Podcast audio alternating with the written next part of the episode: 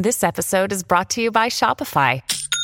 Forget the frustration of picking commerce platforms when you switch your business to Shopify, the global commerce platform that supercharges your selling wherever you sell. With Shopify, you'll harness the same intuitive features, trusted apps, and powerful analytics used by the world's leading brands. Sign up today for your $1 per month trial period at shopify.com slash tech, all lowercase. That's shopify.com slash tech.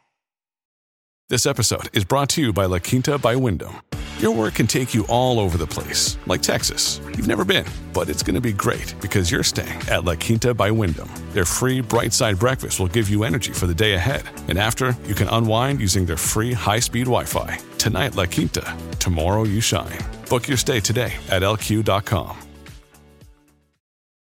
When you need mealtime inspiration, it's worth shopping Kroger, where you'll find over 30,000 mouthwatering choices that excite your inner foodie. And no matter what tasty choice you make, you'll enjoy our everyday low prices, plus extra ways to save, like digital coupons worth over $600 each week. You can also save up to $1 off per gallon at the pump with fuel points. More savings and more inspiring flavors make shopping Kroger worth it every time. Kroger, fresh for everyone. Fuel restrictions apply. Welcome to the New Books Network.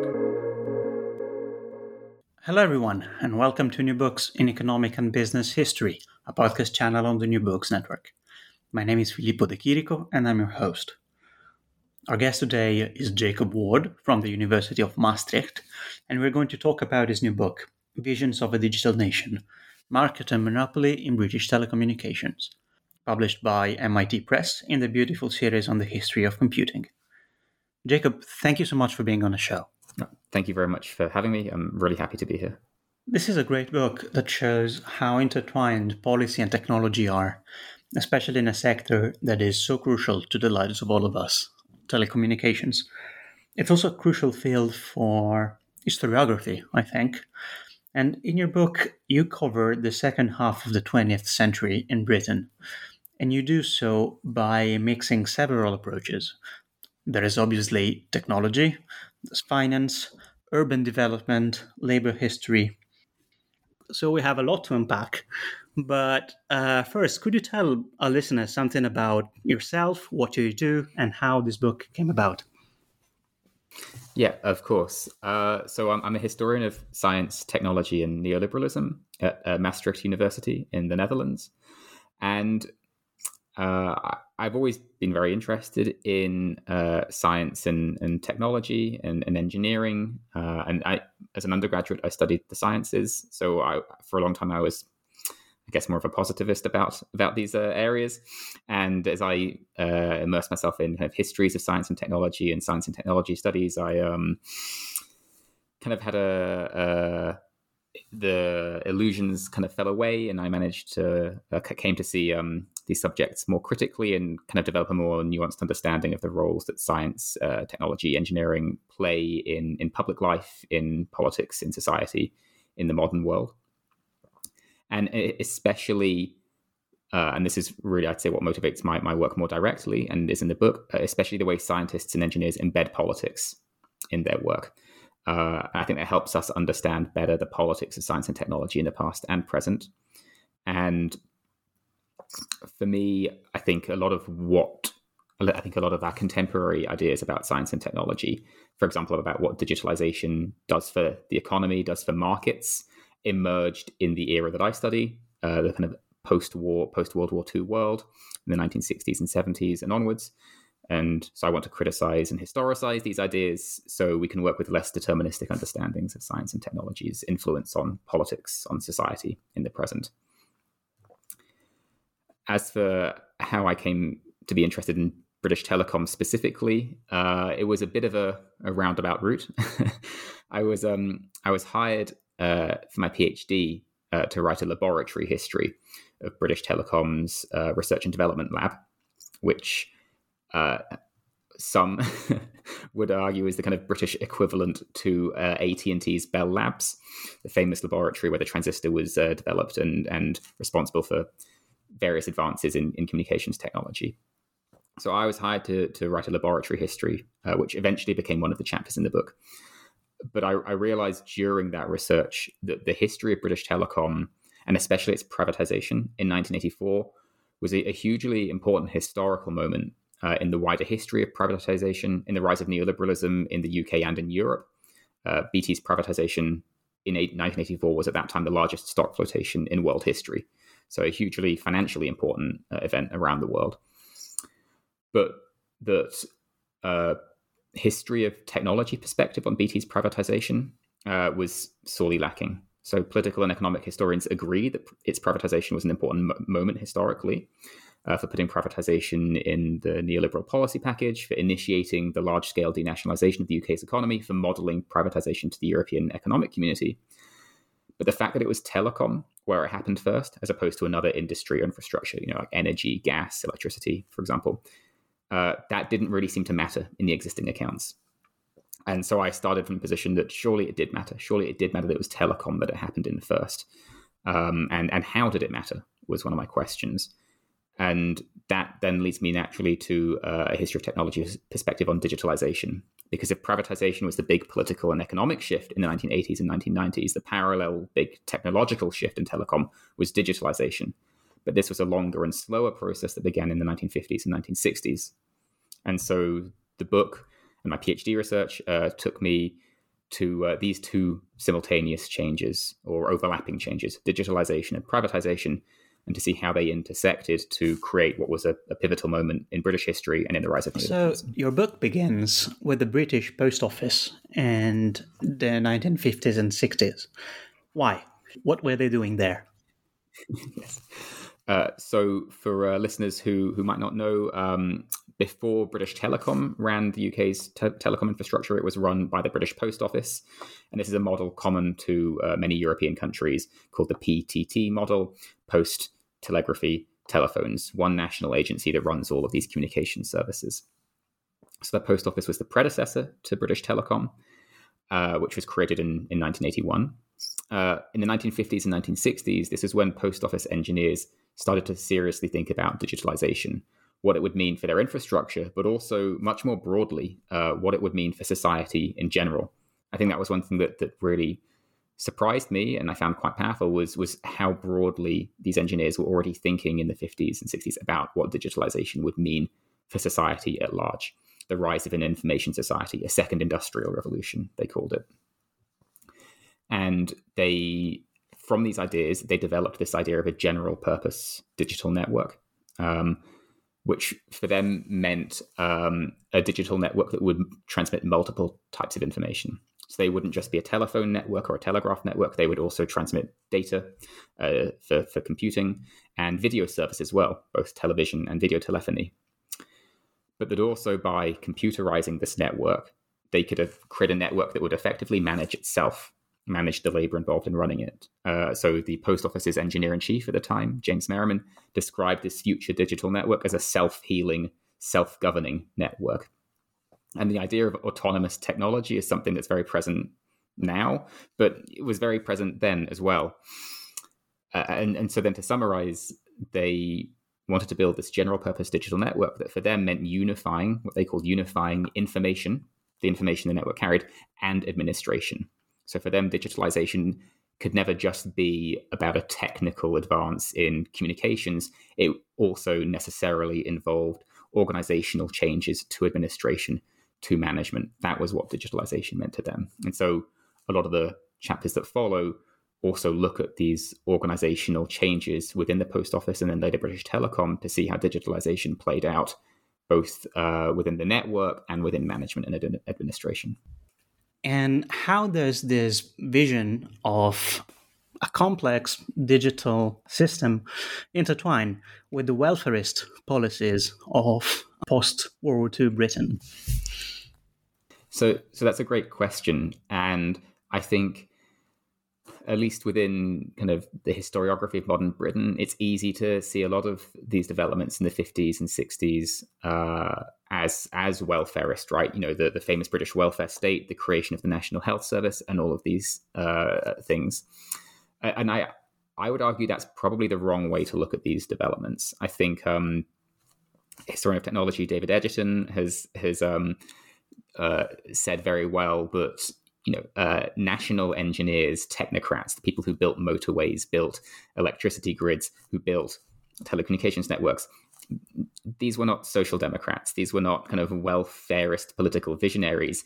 They were they were technocrats, right? They were engineers, and fundamentally, they were working within an extremely nationalized economy, right? Um, after World War II, Britain had one of the most nationalized economies in Europe, and I think that's uh, an extremely important context uh, to, to understand this the idea that there is one national telecom provider.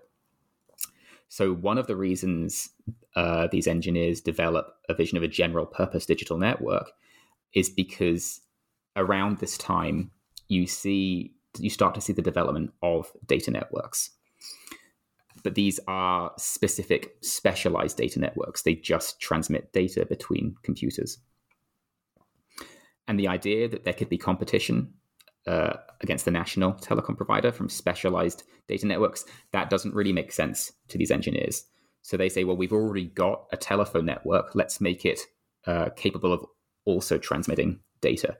Let's not have multiple specialized networks that do different things. Let's have one national generalized network, a general purpose network.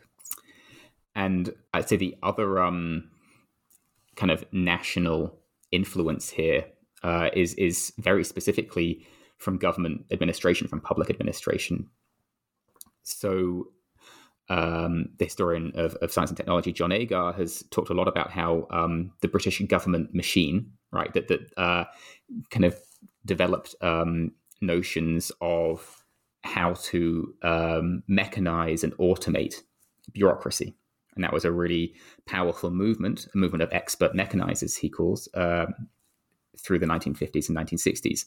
And there was cross fertilization between the post office and and these government expert mechanizers. James Merriman, who I mentioned, the engineer in chief, had previously worked as an expert mechanizer for the for the Treasury, and and so this kind of theory of public administration as a machine, right? The idea that you don't have just you don't just have technological machinery, but bureaucratic machinery, um, and these things can be automated simultaneously and in tandem with each other uh, was a very powerful idea amongst these post office engineers. So that's, I argue, why they see digitalization as both about information and administration. It comes from a, a British kind of theory of public administration as automatable machinery.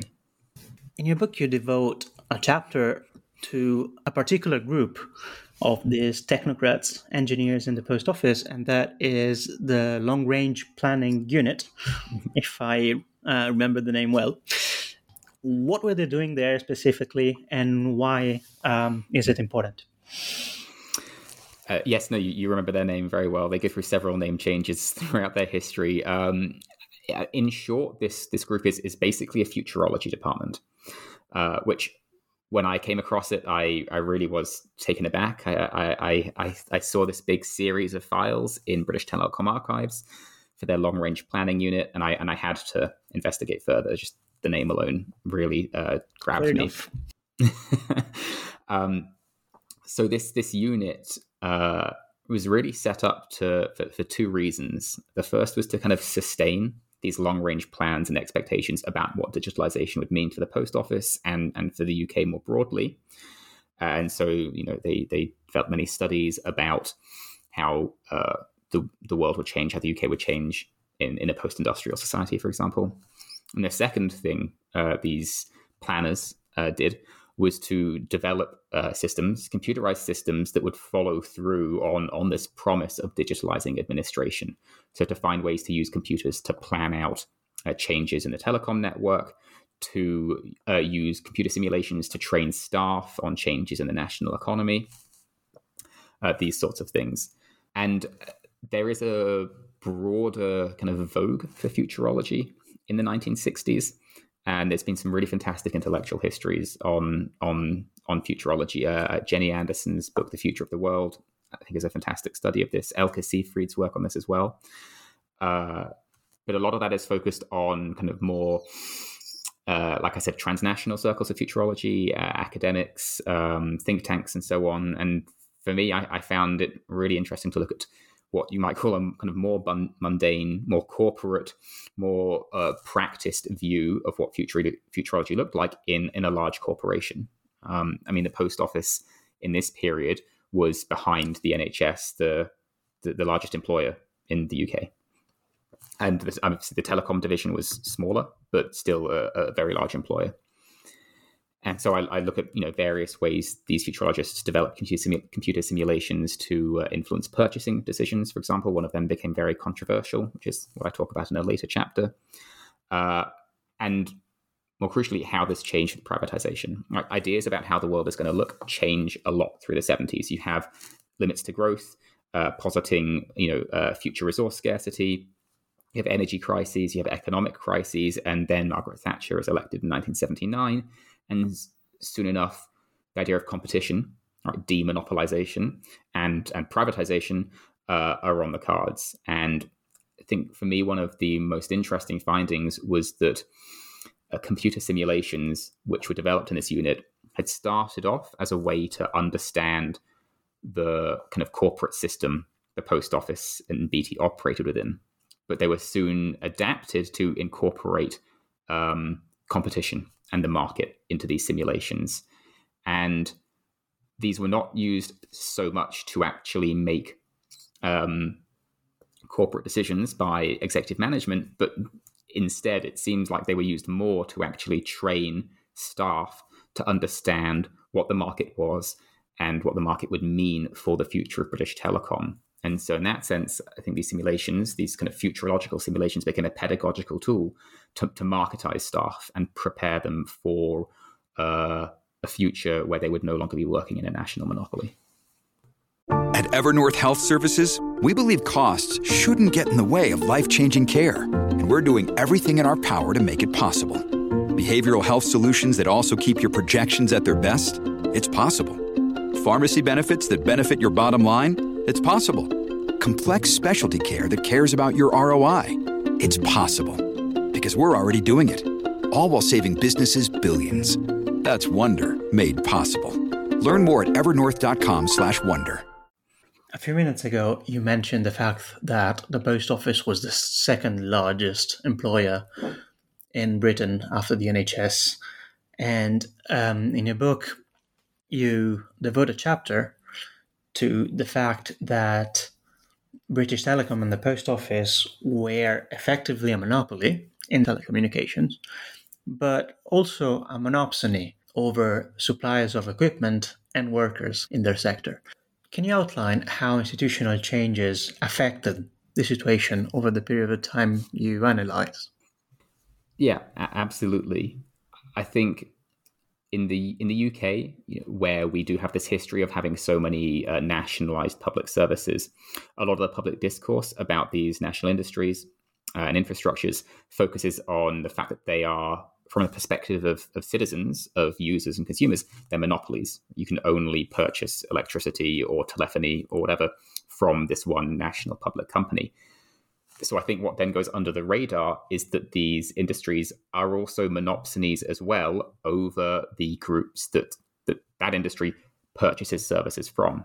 And that includes both labor, right, the people it employs. If you're a telephone operator in the 1950s in the UK, you practically only have one employer, the post office. And it's the same for um, for national for for industries. Um, so, for example, the electronics industry in the UK, especially you know telecom manuf- telecom equipment manufacturers, uh, companies like Plessey or GEC that made telephone exchanges could only really sell those telephone exchanges to the post office.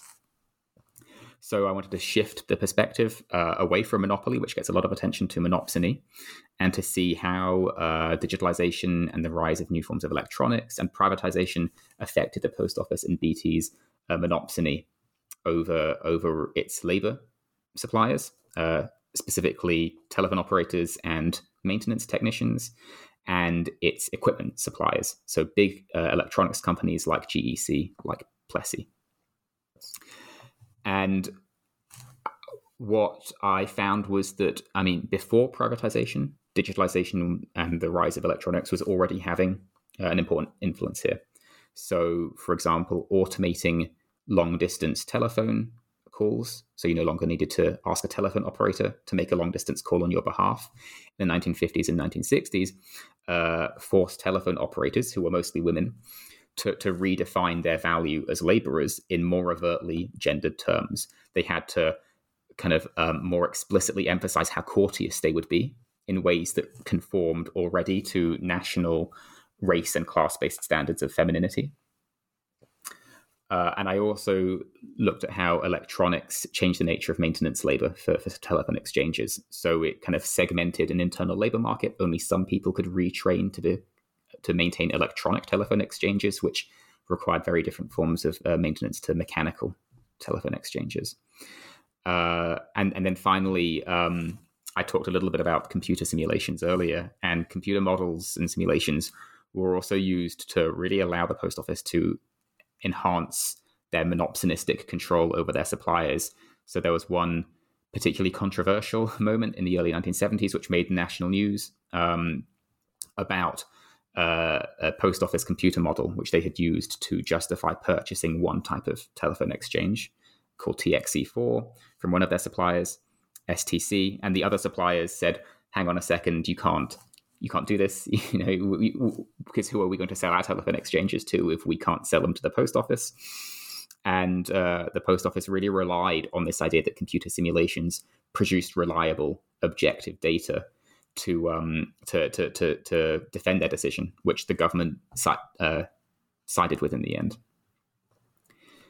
Um, and then after privatization, I think um, this this changes again in different ways that are also reinforced by by digitalization. So this this uh, pattern of equipment supplier I've, I've talked about um, was a, another pattern common across Europe. Europe called the uh, the telecom club, where you had a national telephone provider and then its its court suppliers, right? The um, the companies that it would always go to to buy equipment.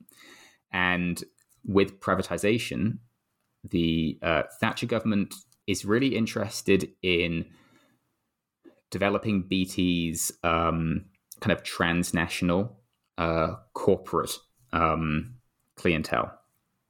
Uh, it wants to it wants BT to move on to an international stage, and so privatizing BT, denationalizing BT, is also really about transnationalizing the UK's largest telecom firm to allow it to get into international networking services harder and faster. And, and for that to happen, BT wants to make sure it has a secure, stable supply of digital telephone exchanges, especially for these commercial customers like financial companies in the City of London. And so the Thatcher government makes decisions like um, excluding certain British suppliers uh, from uh, telephone supply for, for, for BT's new digital system called System X, and then allowing BT to buy a competing system from uh, Ericsson in Sweden.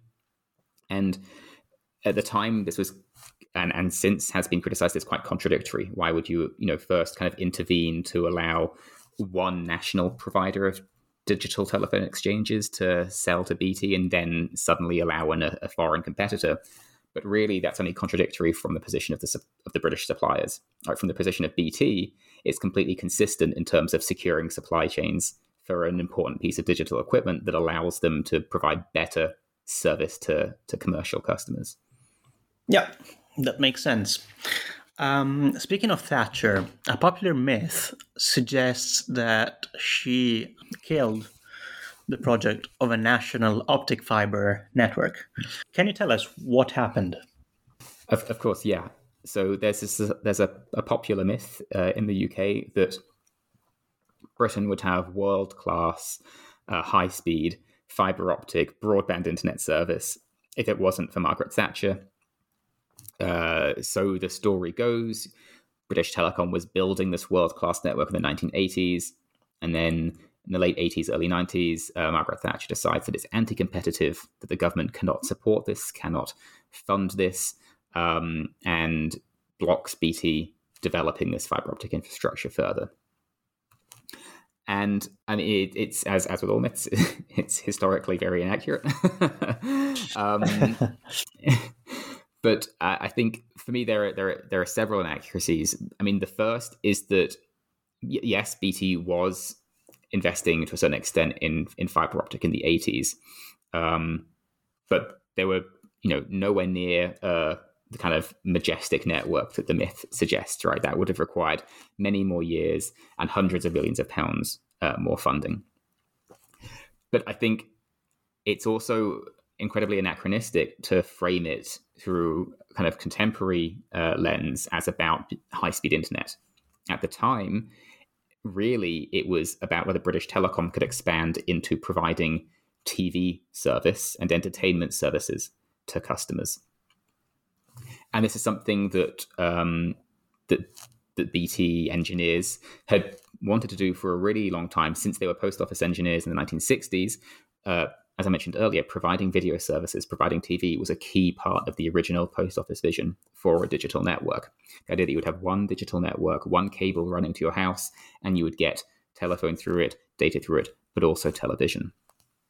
And so the post office made development decisions throughout the 70s and 80s, uh, investing in certain technologies like fiber optic, but not just fiber optic, on the kind of assumption or premise that the post office would be able to expand into uh, distributing television broadcasts, not becoming a broadcaster in its own right. It wasn't going to compete with the BBC, but it would provide the infrastructure through which you could receive a BBC broadcast into your house. Rather than getting it over the airwaves through an aerial on the top of your house, you'd get it through your post office cable connection.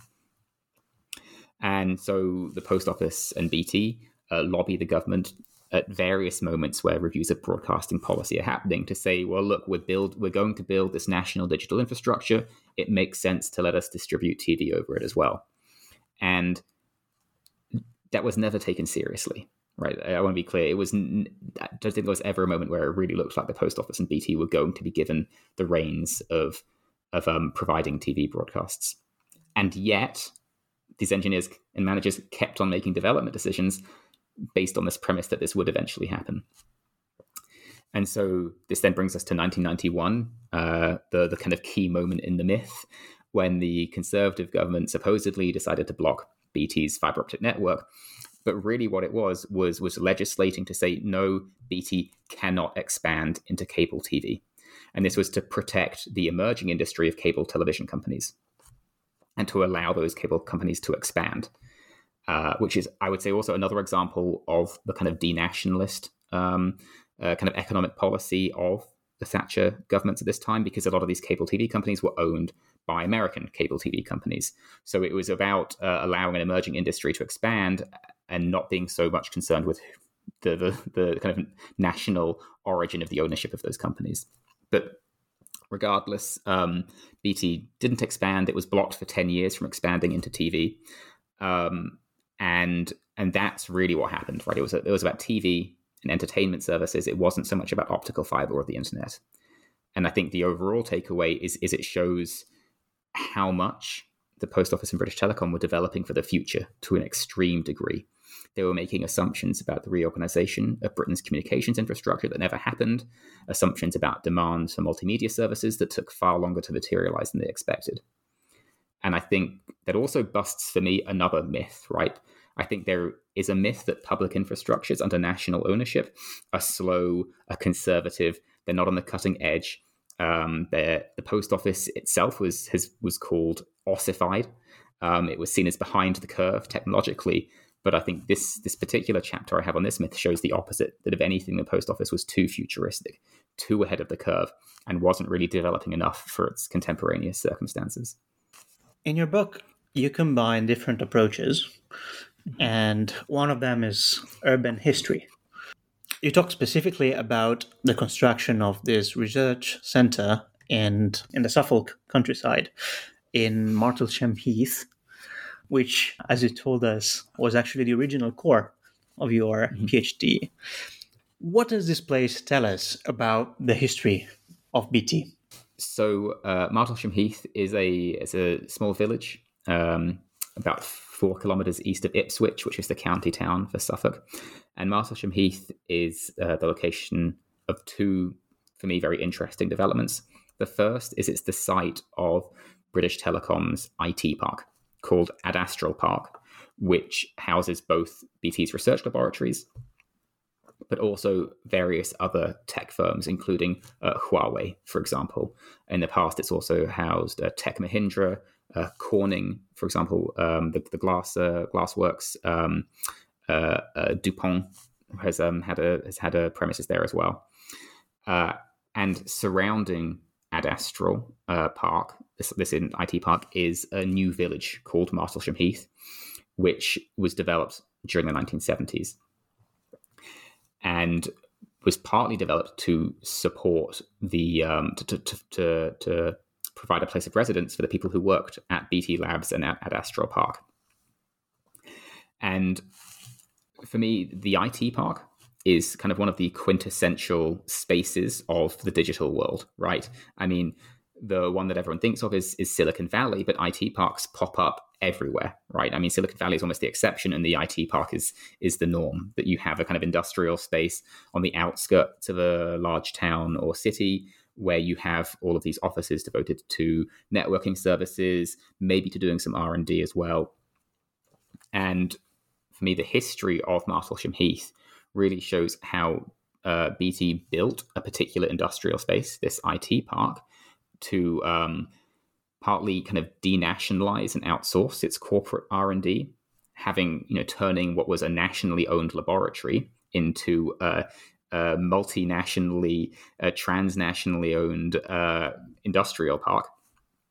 But the way they did that um, really relied on this village uh, that, that, that, surrounded them, Martlesham Heath, a new village, uh, and both this village and the industrial uh, park really combined um, very kind of um, historically nostalgic narratives about England and about English science and uh, British boffinery during World War II, uh, with an industrial futurism that saw the future of R&D as something that was no longer nationalized, as something that was transnationalized. And it, it's quite a, a contradictory mixture, but I think for me, it shows that that turning this space into an IT park really, uh, a denationalized IT park, really relied on nationalizing historical narratives about science and its role in in Brit- modern British history. So let's uh, change scale. You've said before that part of the plans uh, for privatization of BT meant that denationalizing the company would also mean transnationalizing it. And um, you have a chapter in your book about international telecoms and the role of Britain in shaping uh, digital networks across the Atlantic Ocean. Uh, yeah, absolutely. Um, I think the, the, the key point to start from is that um, business users um, especially for international services, are the biggest customers for national telecom providers, right? So it's not residential users, it's business users that are the main source of income. To the extent that uh, business users, for most of the 20th century, subsidized residential users, right? So business users would pay more to rent lines, for example, from the post office, and that would keep costs for residential users lower. And that was part of kind of uh, nature of being a public public service provider. Now, um, in the mid 20th century, um, across the, Atlant- the, the Atlantic, um, there there were telephone services, but they were wireless. Right? They used radio. They were low bandwidth. They were unreliable. They were expensive. The bigger business at the time was telegraphy, sending text messages effectively um, across the Atlantic uh, over undersea cables, and also through through radio links as well. But these links, these telegraph links, were dominated by private telegraph providers based in the USA. So, Western Union, for example, Radio Corporation of America was another.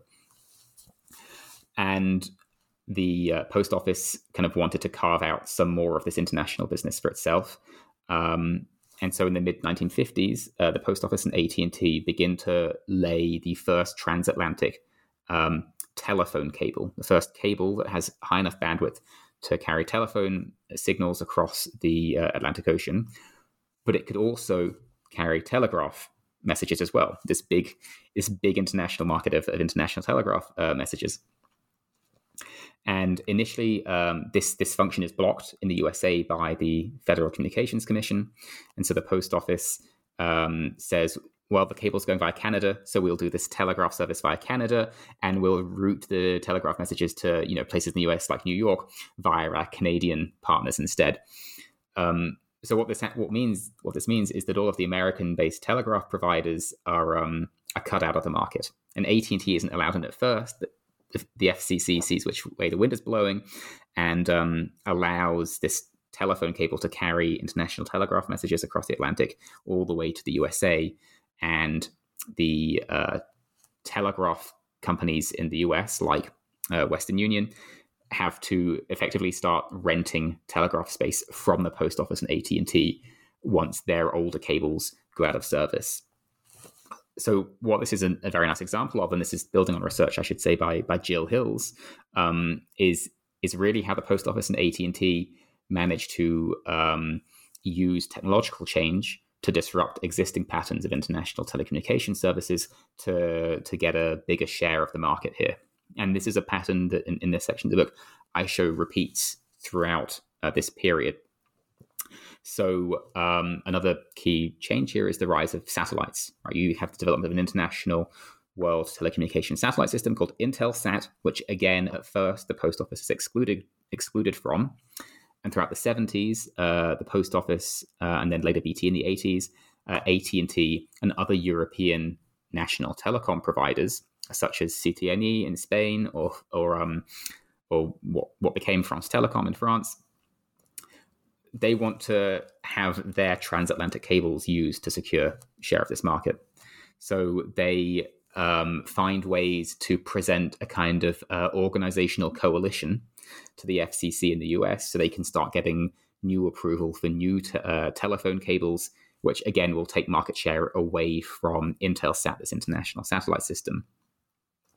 And what I find most interesting about this point in time in the 1980s um, BT at the same time as trying to subvert Intelsat's monopoly over satellite communications so it can increase its share in transatlantic uh, cable communications, is also using Intelsat's network to um, provide satellite communications to mainland Europe in a way that will bypass European telecom companies' domestic networks. So it's so BT at this point is playing both sides, right?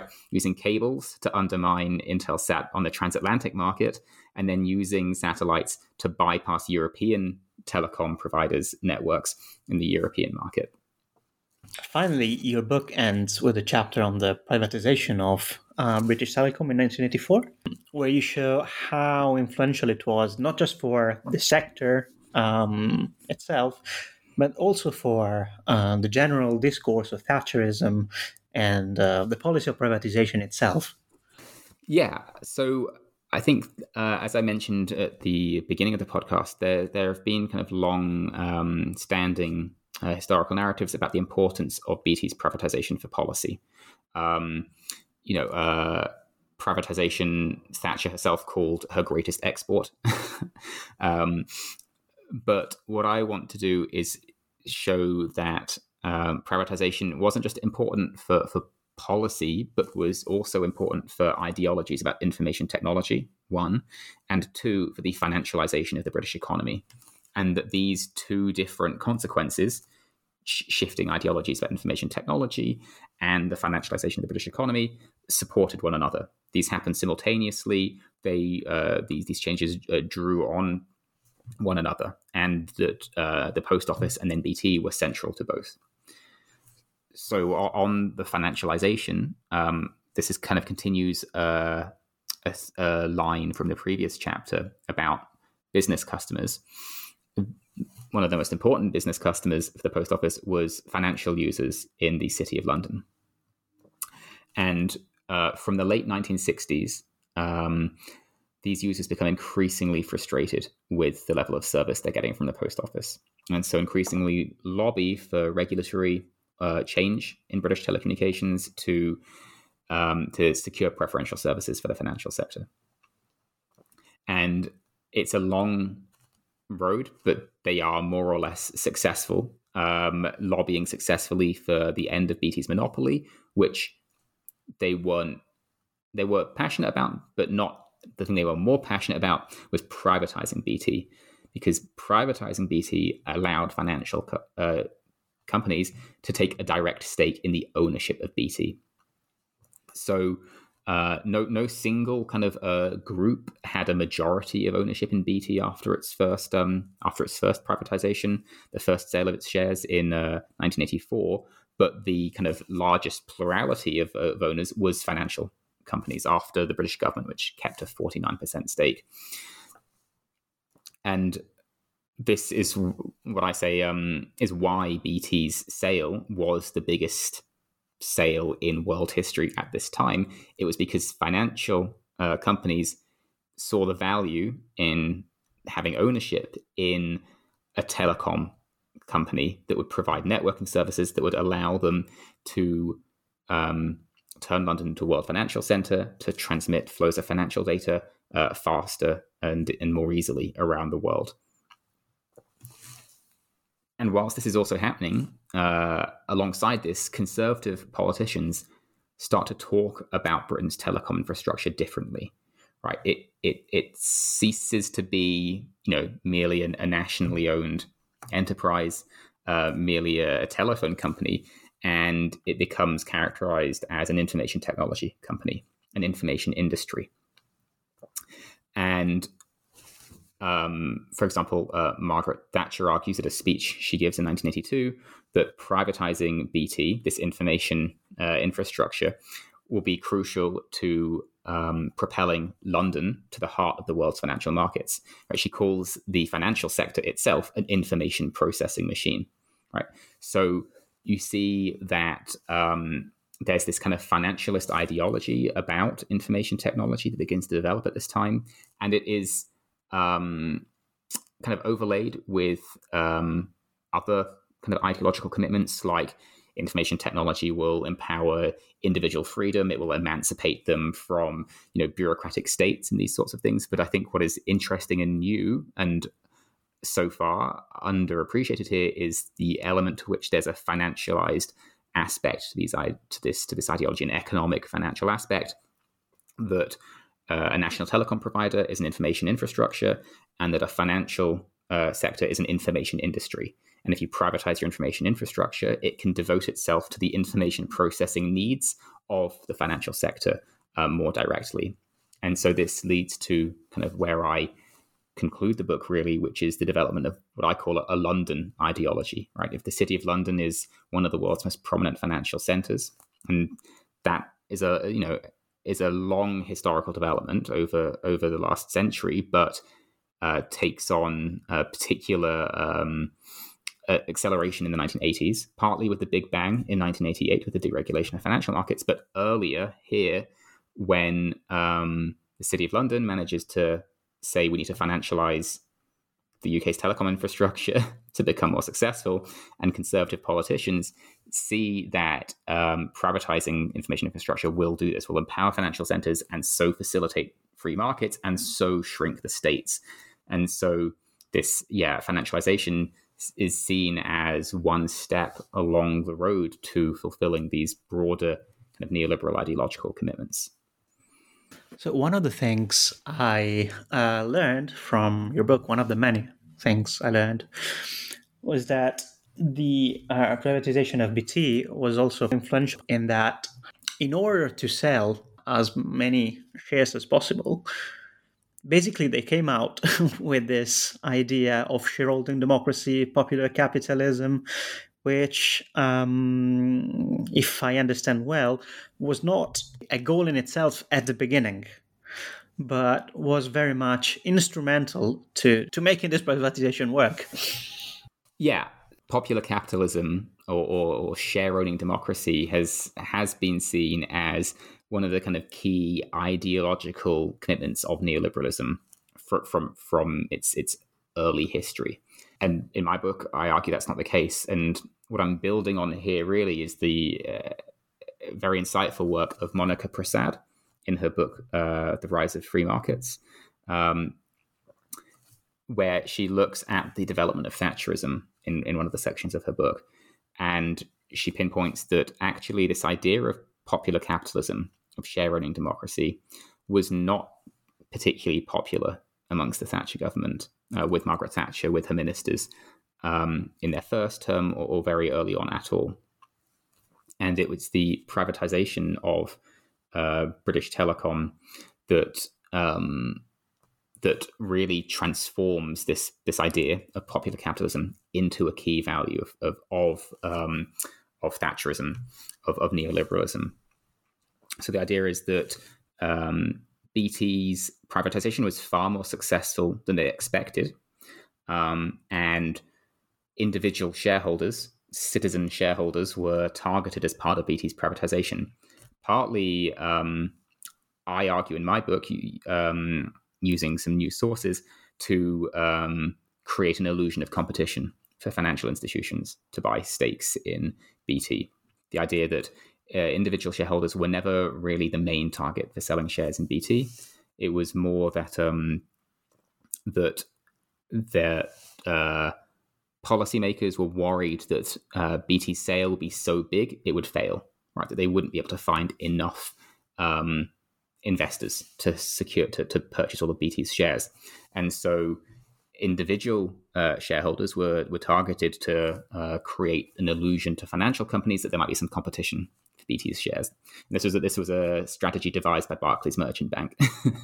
um, but BT's uh, privatization was incredibly successful, as I mentioned, uh, largest stock flotation in world history at that time, and there were lots and lots of um, citizen shareholders, and so they um, and so and so this is where this this idea of popular capitalism, shareholding democracy emerges from, but it was never really um, an early key value, and I think has been very much overstated in terms of how important it was in BT's privatization as well.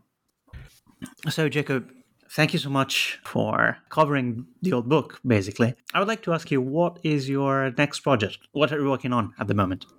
Uh, so, my next project uh, continues this interest in the history of futurology that I developed uh, during the writing of, of this book. Um, uh, I want to kind of um, take take uh, listeners back to the um, uh, the beginning of the von der Leyen Commission in the European Commission um, in 2019. Uh, and Ursula von der Leyen uh, said at the time that she was going to put something called foresight at the heart of European governance to make foresight, anticipatory governance about mega trends concerning science and technology into the heart of the EU. And foresight is a kind of package of futures techniques designed to think about what the future of you know scientific change, technological change, are going to look like. Um, and foresight has its origins, one of its key origins in, in the United Kingdom. Um, the uh, government created a foresight unit uh, for science and technology policy in 1994. It was also developed partly here in the Netherlands, where I live and work now. And so my next project is really looking at the history of foresight and of futures research used for science and technology policy uh, in the UK from the late 1960s into the 1990s to the creation of this foresight unit, and then into its kind of transformation into a particularly popular policy tool in Europe for science and technology policy. And I'm especially interested in how these futures uh, tools, like foresight, uh, promote certain assumptions about science and technology, such as you know the idea that innovation drives economic growth, which is by no means an economic fact, or ideas about the role that the private sector should have in funding public research uh, in the academic world. So that's my next project. Uh, um, and yeah, um, about a year into it now. uh, looking forward to uh, reading it when uh, it comes out and hopefully present it here again on on the New Books Network. So thank you so much for presenting Visions of a Digital Nation and hope to see you soon. Yes, thank you very much for having me.